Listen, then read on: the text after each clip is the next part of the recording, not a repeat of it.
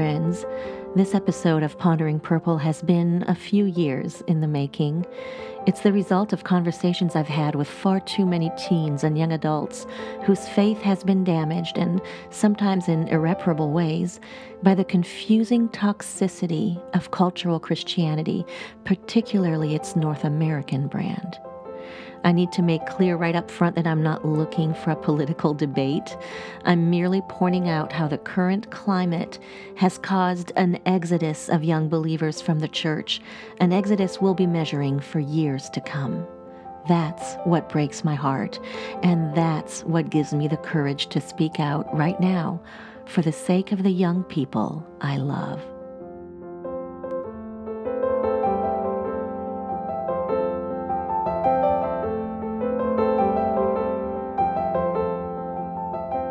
That is not Jesus. I find myself repeating these words in coffee shops and Zoom chats and text exchanges more frequently these days than ever before. My life is filled with interactions with teens and young adults who feel like they're at a spiritual crossroad. They observe the most vitriolic expressions of Christianity in North America specifically and can't find a coherence between the principles they were raised with and what is being bellowed in God's name by messengers and mercenaries from pulpits, street corners, and social media platforms.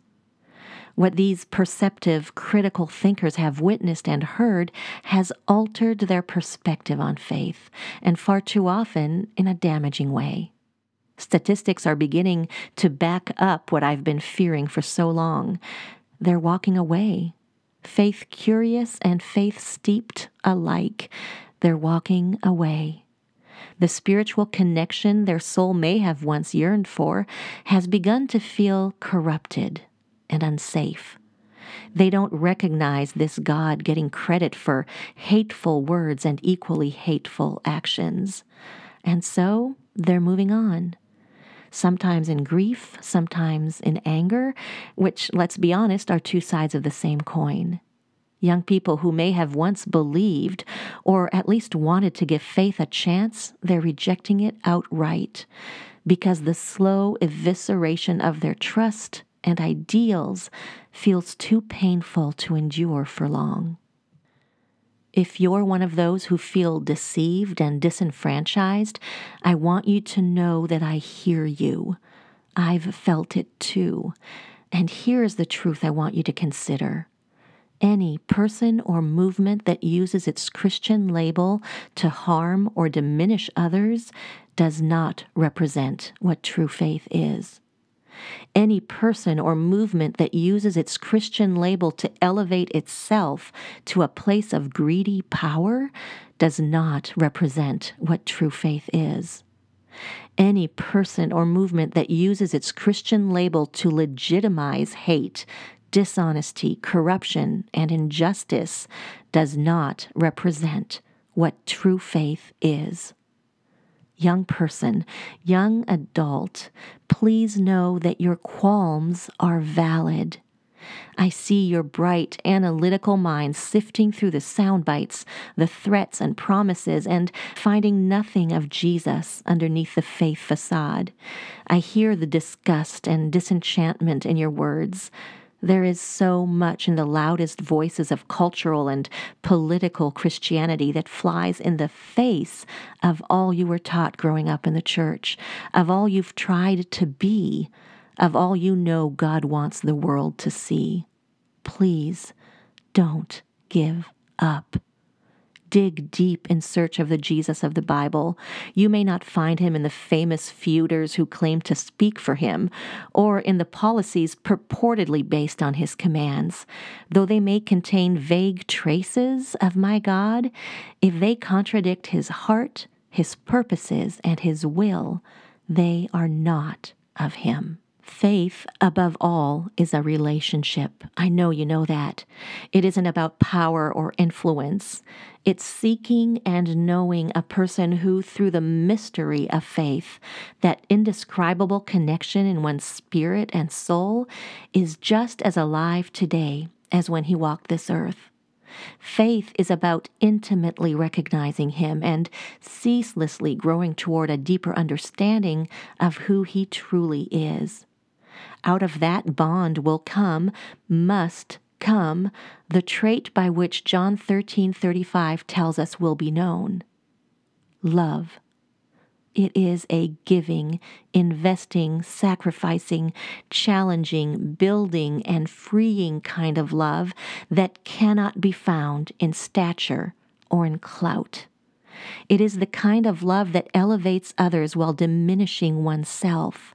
It is a calm, benevolent, unafraid, unflinching force, unconcerned with temporary gain, strengthened and fulfilled by closely following Jesus. Friend, I beg you, tune out the bullhorns and belligerence you rightly label as hypocrisy. If it is not truthful, if it is not loving, if it is not selfless, it is not Jesus. I must add this if you have it in you to give him one more try, seek him in the descriptions of those who knew him best, in the way he treated criminals, outcasts, and heathens, in the way he honored women, men, and children, regardless of rank, wealth, or party.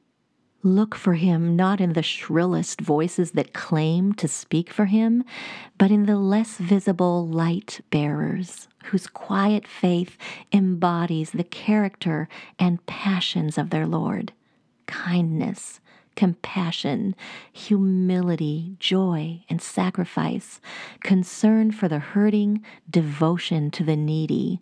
He was, He is the healer, comforter, restorer, provider, motivator, convictor, speaker of truth, bestower of honor, condemner of corruption, repudiator of hypocrisy and pride. Neither lured by power nor tempted by wealth, he is wrapped in a love that cannot be severed that Jesus is the core of an authentic faith, the foundation on whom true Christianity is built. That Jesus cannot be co opted by political strategy or cultural debate. That Jesus cannot be used to justify depravity, manipulation, or deceit. Please don't let those who are his antithesis define for you who Jesus really is. Seek Him, study Him, learn from those who actually reflect Him, and trust what believers across the centuries have found to be true that authentic faith is neither abusive nor power hungry. It is a relationship with a living, active God who challenges, heals, restores, and transforms us. And through us, changes the world for good.